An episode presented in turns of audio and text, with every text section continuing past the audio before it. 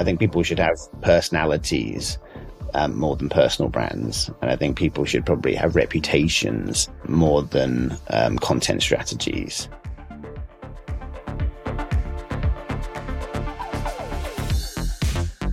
Hey there, James here, and you're listening to the Own the Moment podcast, the show where we explore the complex and always evolving landscape of marketing, advertising, and branding, and try to get to the bottom of what it means to be a truly memorable brand. The Own the Moment podcast is brought to you by Komo Technologies, a self service, complete customer engagement platform that helps you cut through the noise to truly connect with your customers and retain and grow those connections over time. With Como, you can build and deploy new campaigns, activations, promotions, and programs in days, not months. And our software is used by some of the world's biggest consumer brands, from Heineken to Budget, Goodman Fielder, Foxtel, JLL, Williams Racing, and McDonald's. Learn more at komo.tech. This week, we're talking to Tom Goodwin, one of the most prominent thinkers and commentators on marketing, branding, and business going around. Tom posts candid thoughts and sometimes contrarian opinions multiple times a day to over 700,000 followers on LinkedIn and consults many of the Fortune 500 brands on innovation, technology, and transformation. Tom describes himself as an optimistic futurist and is a bit of an expert on the topic of disruption, even if you haven't heard of Tom, you've probably heard one of his most famous quotes. It's the one that goes like Uber, the world's biggest taxi company, owns no vehicles. Airbnb, the world's largest accommodation provider, owns no property. That was Tom, and I think that gives a real insight into what Tom is good at making sense of what is really going on and what it means for businesses and brands. We had an engaging chat about some of the biggest macro trends affecting brands and marketing teams today, from AI to TikTok, the metaverse, and social purpose. I hope you find it valuable. Let's get to the show. Tom Goodwin, welcome to the Own the Moment podcast. Thanks for having me on the show. So, on your website, you say that you're an optimistic about what technology means for business and society. Tell me, in a time where technology is scapegoated as the uh, the root of all of our problems, you know, give me the give me the uh, the bull case for being long technology? I mean, there, there's a long track record of technology bringing um, incredible improvements to literally every single aspect of our lives. Um, and it's extraordinary to me that it's become quite so fashionable to be miserable.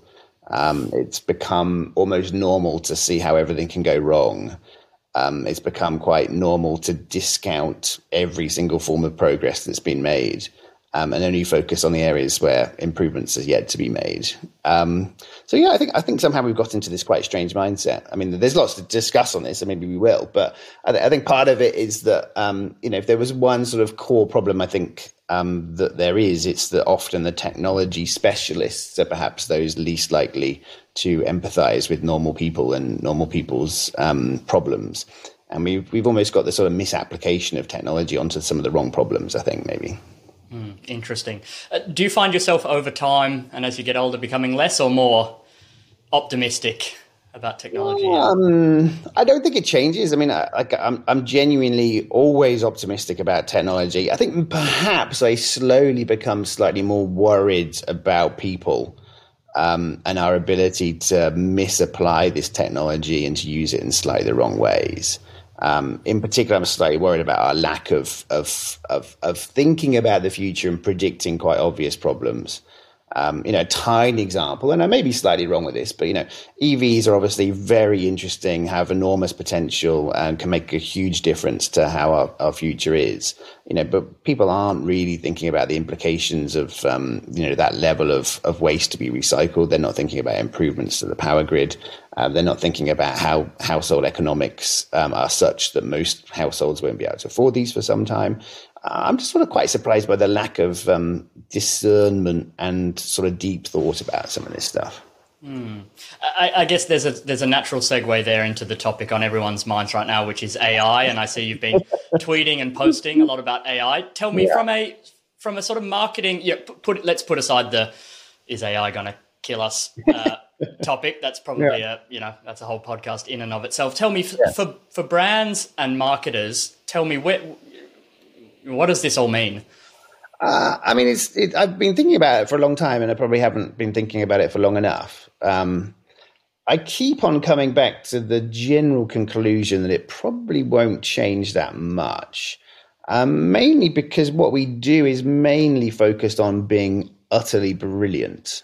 Um, you know, producing average content doesn't really help that much. Making average content cheaper um, doesn't help that much. Um, what we kind of try to do is to operate in the, the world of the remarkable. Um, you know, I've worked on many ad campaigns where we might have hour long meetings to discuss the color of the t shirt that someone wears in a commercial for a, a, a cell phone. Um, and the reason we did that was because, you know, a hundred million dollars would be spent on media for it. And therefore, it would seem a little bit strange to not really think about every single part of that process. Um, and it was still a lot cheaper to make a great ad for a million dollars and to spend hundred million dollars on on promoting it than to make an average ad for five dollars um, and then spend a lot more money on media to make up for that. Um, so I, I, keep on trying to look at the places where it could help. Um, and generally, I think there's a whole area within the data that companies have um, where there's perhaps something there. Um, but I tend to think, by and large, that a lot of what people say about data isn't particularly true. Uh, there are there are lots of sort of sentences that roll off the tongue quite nicely. So people talk about data driven insights.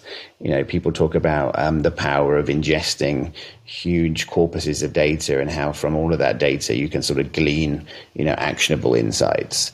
And then I kind of think about it, and I think actually most of the data that we have is kind of wrong. It's sort of measured in different ways. It's quite um, messy, you know. And obviously AI can help improve the quality of the data but I'm still not entirely sure that we actually get that much from it. Um, it's quite boring, but I have I have a sort of book and I, I sell it. Um, you know, it's it's a proper sort of published book, but you can buy it from my my personal website. Uh, and I did that to get data on, on the sorts of people that, that bought it. And, you know, I can probably do things like um, look at that database and sort of figure out that people in Australia are more likely to buy it than people from Iraq or something. Um, but I'm not really sure what I get from it. Like, um, I'm not, I'm not entirely convinced that within that that that spreadsheet of information, I can actually learn that much. And I think people think that there's there's more to it than there is. Mm, that's interesting. So, uh, something that you said, you you um, you introduced me to a word that I'd never heard before in, in one of your talks. It was chronocentrism. Oh yeah, yeah. A, a, a, brilliant word, and it's it's a, it's this idea that we you know perceive ourselves to be living in an era of I guess heightened importance. But something that you said, which relates to to that, is this idea that, and you had this great line. You said, you know, most of us still come home from work, pet our dogs, clean the dishes, and watch TV. Mm. And I think you know, there's something to that, isn't there, in, in terms of building brands and, and I guess advertising and, and marketing, which is, you know, for all of the technological changes, all the all the instincts and all the human nature stays the same. Yeah, and that's not to be so miserable. I mean, I'm, I'm, glad that you started off this podcast by talking about my optimism because I'm extremely optimistic about technology. I think technology creates radical change in our lives. Um, I think it just takes a lot longer than people realize. Um, so, for, you know, for all the talk of, of, AI, you know, it's unlikely to imagine the world changing that much in the next ten years because of it. Um, change takes longer. Um, change happens in different places to where you expect. Um, it takes certainly a long time to filter through to some demographics. Um, but above all else, um, our job is mainly to focus on on human nature. Um, and while human nature may manifest itself in different ways, ultimately it doesn't change. You know, you may you may go from new, newspaper dating um, to video dating to um, online dating to dating apps, but people are still trying to procreate. Um, you might go from drawing pictures of yourself on oil paintings to taking selfies, but it's still the same you know, fashion may change, but the purpose of fashion doesn't change.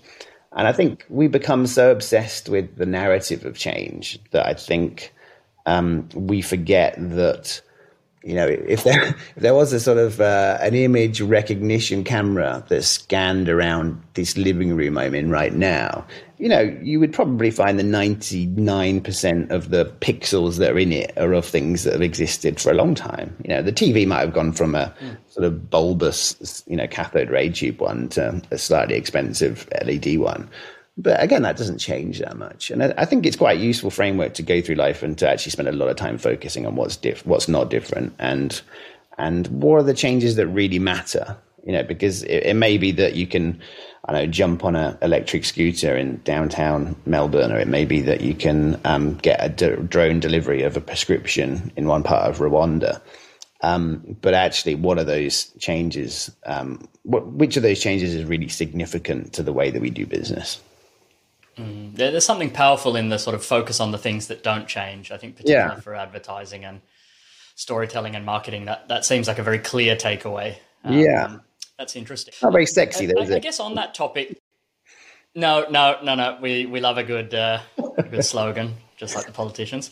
Um, you, you, you said something on LinkedIn the other day, and I can't remember the context of where you put it, and I actually don't know where the quote comes from. So maybe you can help me with the uh, with the attribution. But you said um, something along the lines of, you know, brands want to be people, and people want to be brands. Um, yeah. Do you know where that comes from, and, and what, no. do you, what, do you, sort of mean by that? Um, I don't. I should put a bit more effort into finding it, but I think it was a tweet that I read about I know, eight years ago. Um, and it's just extraordinary. I mean, because it is true. Um, I mean, there are obviously two elements to it. One is the, you know, this era of the personal brand um, has made people perform in quite strange ways. Um, and LinkedIn is probably quite a good example of that. Um, I have to be a little bit careful because you know I, I do very well out of LinkedIn, and the reason why we're talking is because of, of LinkedIn. So um, I would hope that I'm not performing. I would hope that it's just my personality and my view that happens to be sort of extruded through a screen. But you see a lot of sort of people who've obviously got their own content calendars, who are obviously sort of taking pictures of of them in a warehouse one day. Um, and I think it's just a little bit strange because I think a lot of people um, a lot of people actually don't have that much to say. Um, a lot of people aren't particularly interesting. A lot of people do have a lot to say, but they can't say it because they're they're worried about um, being um, too well noticed. Um, and I think we're losing quite a lot of authenticity in a way. Um, I think people should have personalities more than personal brands, and I think people should probably have reputations. Um, more than um, content strategies. Um, and then the, the flip to this is that, yeah, all these brands are kind of you know, a sort of uh, toilet scrubber. You know, say hello to your favorite toilet scrubber. Uh, you know, I, I, don't really have that. I don't really have that sort of relationship with my cleaning products. Um, you know, we we somehow sort of expect brands to have opinions on things. You know, what does um, what does my shampoo think about the uh, Ukraine war? Um, you know, how can my um, trousers sort of get behind the movement for um, you know, treating younger people better or whatever. Um, and I think it's got a little bit strange because, you know, it's unlikely that when we go shopping, we're able to really ingest and understand all of these brands' opinions on stuff. Um, and actually, companies need to behave in very appropriate ways. Companies should be thinking about how they treat their workers and sustainable practices. But I think it's all become a little bit um, strange and it's become a sort of marketing thing rather than a, a sort of operations thing. Yeah, so that's um, yeah, that was a very natural segue into. So I did want to bring up the concept of ESG today. So what did you make of the um, the World Cup? I guess from a mm. uh, the obvious optics question, but maybe more sort of from that commercial. Obviously, a lot of brands jumped on the opportunity to sort of counter position. Um, and and what do you see are sort of the risks and rewards with, I guess, what you might call sort of purpose I mean, there, there, are a lot of marketing. There are a lot of risks because often these things are very um, thin um, declarations of sort of vague feelings. Um, they're very superficial, and they're quite often quite disingenuous. You know, so it's highly likely that most companies that say, you know, we stand for women, it's highly likely that when you look into their um, payroll structure, you find that women are sort of disadvantaged. Um, it's highly likely that companies that are saying, you know, we want to make the world a better place are probably still somewhat rooted in, you know, telling women they're not attractive enough, um, selling skin whitening cream. Um, you know, there's there's lots of um, sort of two facedness about it. Um, I think it's going to be a really, really important thing that companies do the right thing. And I think it's great that there's a sort of renewed focus on holding companies to account.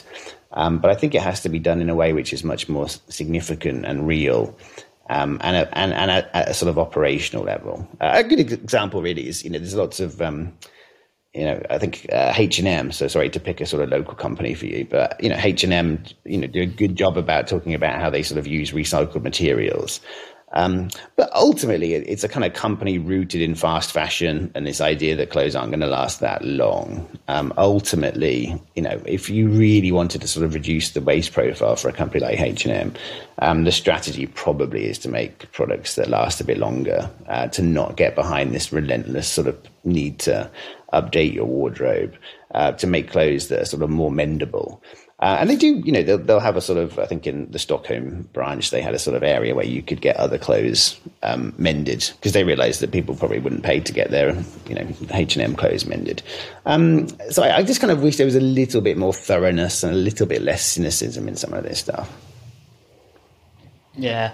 I mean, that, it's certainly a sort of a big dilemma where I guess just to take the other side of that for the sake mm. of the discussion, it is sort of it's you know it's it's what's the alternative to that sort of I guess you might call it sort of you know ambitious, purpose driven. Yeah. You know what should and and we shouldn't pick on one, but you know what should a fast fashion retail brand do? Um, you know, is it to drop everything and start again, or you know? Yeah, yeah. I, I, see that there's a, a, a, clear dilemma there. Yeah, it's a fair challenge. I mean, I, I think about paper straws quite a lot, where I kind of um, I'm. I'm kind of of the opinion that paper straws are a massive distraction. That you know, compared with some of the big problems in the world, they sort of take up energy. They actually become a sort of meaningfully bad experience, which means that people complain about them, which means that people sort of react against these movements, uh, and it kind of gives um, weight to people saying, you know, this is all quite stupid. Um, other people would look at that and say this is a small, easy step that everyone can change. It's great to get people to start changing their behavior in small ways. It started a debate, which means that we recognize the importance of, of making good choices. Um, and, I, and, I can see both sides. And I think, um, you know, s- sometimes um, knowing that people are talking about this is always going to be a good thing.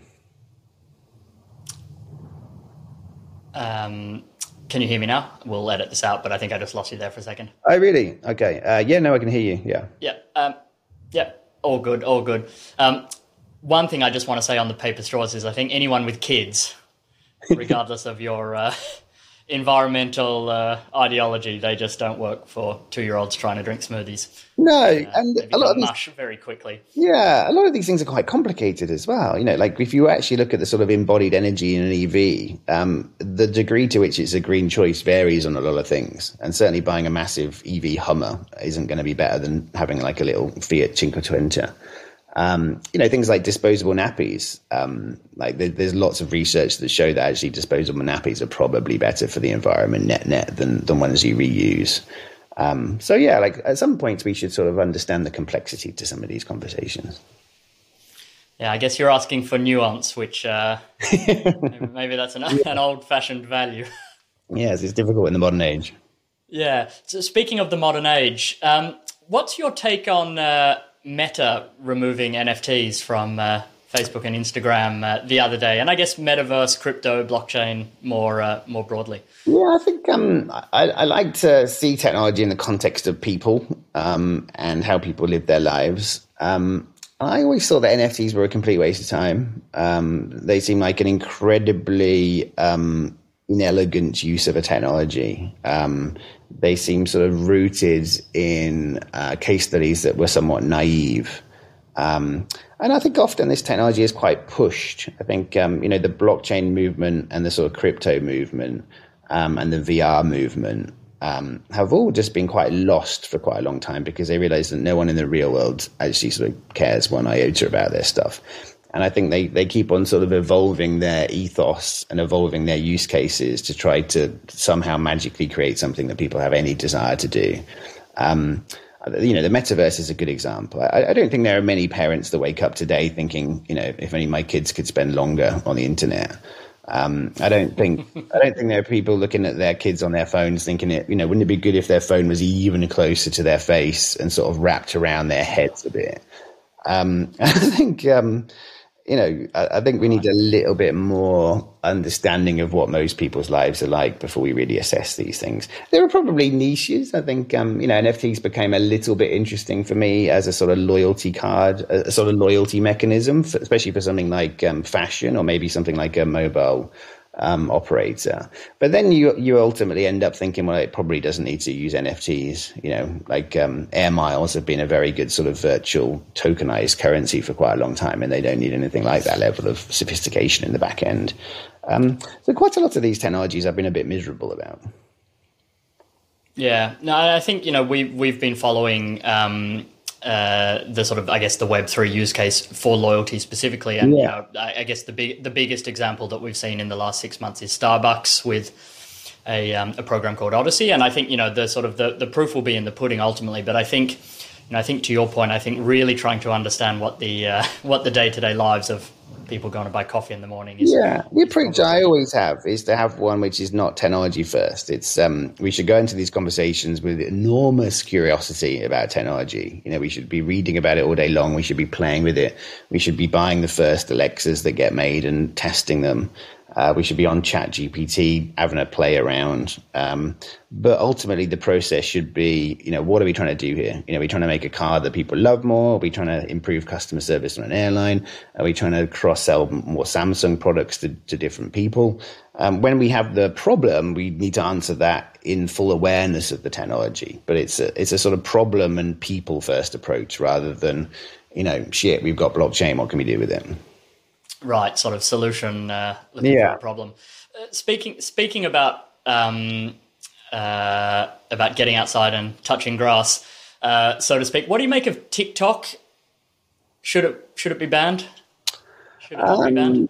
I uh, there's there's a lot of naivety, I think, to conversations about surveillance. Um, realistically, almost all of the surveillance that people seem to be quite worried about, it's capturing data that's probably going to be used to try and sell you some jeans or a toaster um, or you know to to sort of track you to see how well their advertising campaigns um, performed um, and I personally, maybe I'm wrong, maybe I'm really naive, but I'm, I'm not really that worried about it. Um, I'm, I'm, I do not really care that much um, if my airline knows where I am because they're about to sort of, you know, look after my life. Um, I think with TikTok, it gets a little bit different because the word sort of China makes everyone freak out. And of all the governments in the world, right. China is by far the most competent enough to actually record data and do something with it. Um, I personally don't think they have sort of particularly malicious um, interests. I don't think they really care what Samantha from Kansas City is doing right now.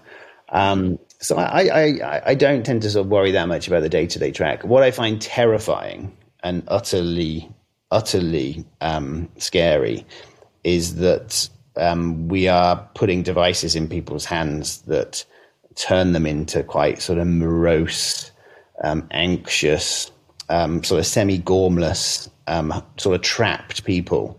If you ever look at people on sort of TikTok, you know they kind of look like they've been sort of put into a trance.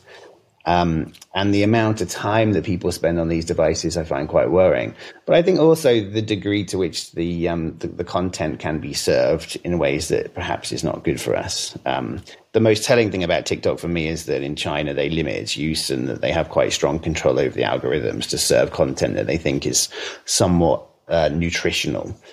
Um, that for me is is the conversation. Like, how can we ensure that we're using people's um, attention in ways which is a bit more beneficial for them. Right. Yeah. Just to close on that point, I was listening to a podcast recently, and it was a dad saying that you know, sort of this this dark moment where he realized that you know his daughter was on TikTok and didn't even smile or laugh anymore as as she scrolled through the feed. I mean, it was like yeah, you know, yeah, it, it sort of it, you know just pure. I, I, mean, Black Mirror. You know, there's no Absolutely. better no better term for it. Yeah. But so what do you? I mean, what do you make of you know what has TikTok done to marketing and um, I guess content and storytelling? I mean, you know, how do you sort of see its role in? Um, probably the what's not interesting about TikTok is that it's an app and it's got a video on it because that has existed as a sort of canvas for a long time. Um, the thing that's most interesting is that the the kind of format lends itself to companies completely rethinking their approach to what advertising is. Um, and I find that fascinating. Like pretty much all forms of digital advertising outside of TikTok are basically pre-existing forms of, of, of advertising content. Um, so we've taken sort of print ads and we make them a bit smaller and we stick them on Instagram. Uh, we take sort of newspaper ads and we stick them on Facebook, and we think we've understood social media. Um, what was fascinating was that the ad format for TikTok um, so far has not been, you know, you get a 10 second pre roll. It's been sort of natively made content. Um, and then I think companies have approached it in a much more ambitious and interesting way because it's new. So rather than think, you know, our spokesperson is Ronaldo, let's give him five million quid and tell him to juggle a ball around, people are starting to think, actually, let's work with sort of smaller content creators um, so I, I, think that move towards sort of new native formats is is very very interesting. Um, I think it's a lot harder than people realize, and I think um, I know there's a whole conversation to be had about how to advertise on TikTok, and it takes quite a long time. But I think the the, the most important thing is, is it asks very new and different questions. Yeah, that's it's interesting. You know, speaking about content creators, I think you know one of the last things I wanted to touch on is you know the role of the influencer and I guess the celebrity. So uh, I'm sure nobody missed last week. You know, Ryan Reynolds sold another company for mm. a billion dollars. I guess it was a wrapper on a, a, telco in the US. So, and you know, obviously we're living through the you know the Kardashians world. Yeah. We're living in it. Um, what what do you? How do you see the role of celebrity in, I guess, brand building nowadays? It's it's very interesting, and I'm I'm not sure if I know my my sort of total thoughts on it. I think um, there's one school of thought which is to say, you know, we kind of always had this, you know, baseball cards with Babe Ruth on them in the, you know, probably the 1930s. Um, this idea of celebrity endorsement in cigarettes and, and so forth. Um, I think sort of two things have changed. One is the celebrities themselves have started to build brands. Um, so they become so sort of adept at using their distribution channels that effectively they can almost sort of guarantee the success of, of anything they may put their, their name behind. Um, you see that a lot with celebrities and, and vodka brands and tequila brands for some reason. Um, right. But, you know, one, the celebrity means they can get more funding, and, and two, it means they get access to free media. So you're seeing sort of um, influencers start to become brands themselves almost, which I guess we talked about before.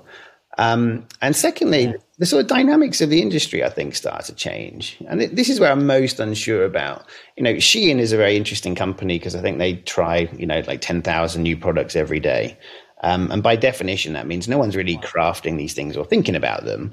They're just thinking, you know, why don't we have a T-shirt with with someone on a horse on it? Um, why don't we have a fancy dress outfit where someone looks like a cactus? Um, why don't we try like the brightest shade of pink you've ever seen next to green. And they're just sort of trying random combinations of things. And then whatever gets bought, um, they make a lot more of. And then you start to think, well, actually, you know, who who creates fashion now? Is it the people making the clothes that are creating the fashion, or is it the people that are choosing the clothes that are creating the fashion? And how are those people choosing the clothes? You know, who's influenced them? You know, there was a time when sort of Anna Wintour would almost be the queen of fashion, and what she decided she liked would then influence other fashion designers that would then sort of, you know, um, echo that. And I think, you know, now the you know who who now creates the fashion and who influences who, who influences the influencers. You know, maybe traditional media like W Magazine and Vogue still influence the influencers, um, and people don't realize it. Um, you know, maybe Kim Kardashian is the new Anna Wintour, but who influences her? Um, you know, there there are there are sort of interesting and new dynamics that I think we haven't fully understood yet. Um, and then there's social commerce in a, in a place like China. Um, you know, now um, you know advertising is almost turning into affiliate marketing, where influencers are not getting paid by brands to promote their products; they're just um, making a sort of cut on everything that they sell um, which creates somewhat terrifying images of people walking down streets in Shanghai and seeing sort of endless rows of teenagers sort of dancing in front of phones. Um, but yeah, the, the, these movements are all very interesting. Yeah, I- indeed. So, um, Tom, I thought we could go through some quick fire questions mm. just hmm. to wrap up. Quick, quick yeah. answers um, uh, as soon as they come to you. So, um, what's your favorite marketing campaign of all time? Um, I, I, quite liked uh, Mac versus PC. Um, because apart from anything else, it was the only digital campaign I ever remember. It's the only ad that I ever remember seeing digital banners for and thinking they were good. Well, that's interesting. So I, I, I must admit, I have uh, fuzzy memories of that campaign. but was was that so? Was that not a big you know, billboards, or no, oh, yeah. I guess it must have been yeah, digital. No, no, no, no, I mean, I can't. It was quite a long time for me as well, but I, I definitely had other elements. Like I'm pretty sure, um, you know, it had a TV ad and sort of big outdoor. I just mean it was the only campaign that I ever remember thinking, oh wow, they've actually bothered to do something um, in a different digital format here. Yeah. Did, did you see that Justin Long switched to the Windows side a few weeks ago? no. Which, uh, yeah, that, so he's he's he's on the uh, the PC side now, which I mean that says something about something, doesn't it? Yeah, capitalism, something, something. Yeah, yeah. yeah. Tell me, what's the um the best brand in the world right now? Who's doing the best brand work? Hmm. You might have to cut out a long pause here. Um,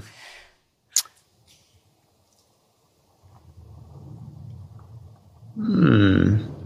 You know what? I think um, I've, I've sort of moved away from advertising a bit more in my career, and therefore I don't tend to look at things with the same attention.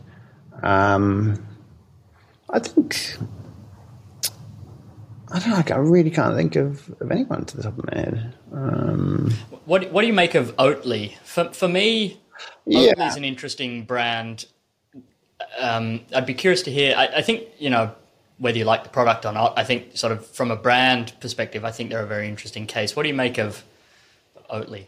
Um, as a product, I think it's quite bold. Um, I, I, personally hate their their advertising strategy, um, which is kind of it, like it's very inside baseball. It, it's very sort of ads for ad people. Um, right. Really, they've been extremely successful um, as a company, and clearly, um, a lot of people talk about their advertising. Yeah, for me, I just find it deeply irritating. Like, I, I, don't think people in the real world care about advertising. I don't think they really like advertising people. Um, and for me to be all about that just seems like a huge disconnect. And it would be interesting to know to what degree has the advertising really helped them? To what degree has it been neutral? To what degree has it actually been um, unhelpful, um, even though they've grown massively? Um, but I, I, you know, I'm, I'm, a huge fan of sort of customer centricity. You know, I, I love um, mm. companies like Innocent, the way that they used to sort of write copy. Um, for me, our job as advertisers is kind of to get out of the way. I think a little bit more. Right. Yeah, that makes total sense. Um, what's the most overrated trend in marketing right now? Um, there are so many things. Um, I personally hate this idea of community um, or sort of loyalty. Um, I think we need to understand as marketers that we spend all of our day having very weird conversations and that actually before you go to work you are a human being. You know most people wake up you know they worry their kids are going to be late for school. Um, they um, have massive amounts of washing up to do after breakfast. Um, they're worried that their you know husband or wife or, or lover is having an affair. Um, they're terrified about the next sort of bill that comes through the, the mail um, they've got like far too many people to reply to on their phones. Um, and then somehow we go into work as those normal humans, and then we have meetings where we talk about how people want to have conversations with brands, and we talk about how you know millennials want to be part of communities, and that um, younger people have no attention span, and that they want to be part of movements. Um, and I think a lot of these conversations are really misunderstood. You know, I, I, don't think when people join their bank, they want to be part of a community. Um, I just think they want to be able to like you know pay for stuff and it not get declined. Um, they want to not be charged if they get into an overdraft. I think there are there are some places where you can do this, and that's that's the sort of the difficulty of advertising is that you know for a lot of categories, I think influencer marketing is a waste of time, but for some it's amazing. Um, for a lot of categories, brand purpose is a waste of time, but for some it's actually essential because you've got a, a product that's sort of parity with with others. Um, but generally speaking, I think this move towards community and loyalty is nonsense. Um, you know, uh, loyalty is a human emotion that we we have with other humans. Um, you you may be a frequent purchaser, but that's because of laziness or because they're paying you something. Mm, lo- that's a hot take. That feels like that's a clip. um, l- last one, Tom. So what's what's the uh, what's the marketing tactic that no one's talking about that everyone should be talking about oh, right now? Um, I, I, really think we have to make it easy to buy stuff. Um, like it, like it's extraordinary for me that the default for almost every digital ad is find out more. Um, you know, if if I see an ad for a really nice car, um, maybe the the call to action should be click here to book a test drive. Um, if I see a really nice um, sports bag, maybe the call to action shouldn't be to find out more; it's just to buy it. You know, it's fifteen quid. Um, I think there needs to be a, two things. One is a massive movement towards um, ads that you can you can do something real with, um, ideally buying, um, and therefore advertising almost starts to become the the placement of a shelf. Um, and almost the opposite to that, I think we need to see more brand building again. I think so much digital advertising is designed um, with the assumption we've got huge amounts of data. We know everything about you, and we're going to perfectly place something which is going to cause you to do something. I think there's a lot of value to ads that are just there to say, hey, you know, Coca Cola is a nice drink. Um, hey, James, you know, Barclays isn't going anywhere soon. It's massive. Um, hey, James, you know, in seven years' time, when you're thinking about buying a car, remember BMW is a really big company that can afford to do wasteful advertising where all it is is, you know, the logo. Uh, I think I think the sort of the the maturing of the digital advertising world into more thoughtful ads, I think, is is a huge thing.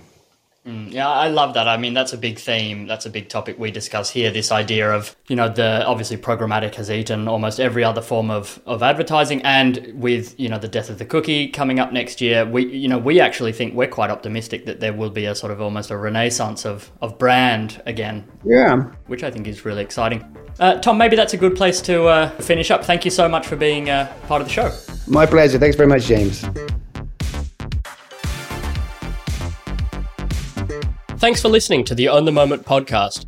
If you liked this episode, make sure you're subscribed so you don't miss upcoming episodes. And to suggest a guest or provide feedback, please visit our dedicated podcast hub at ownthemomentpod.com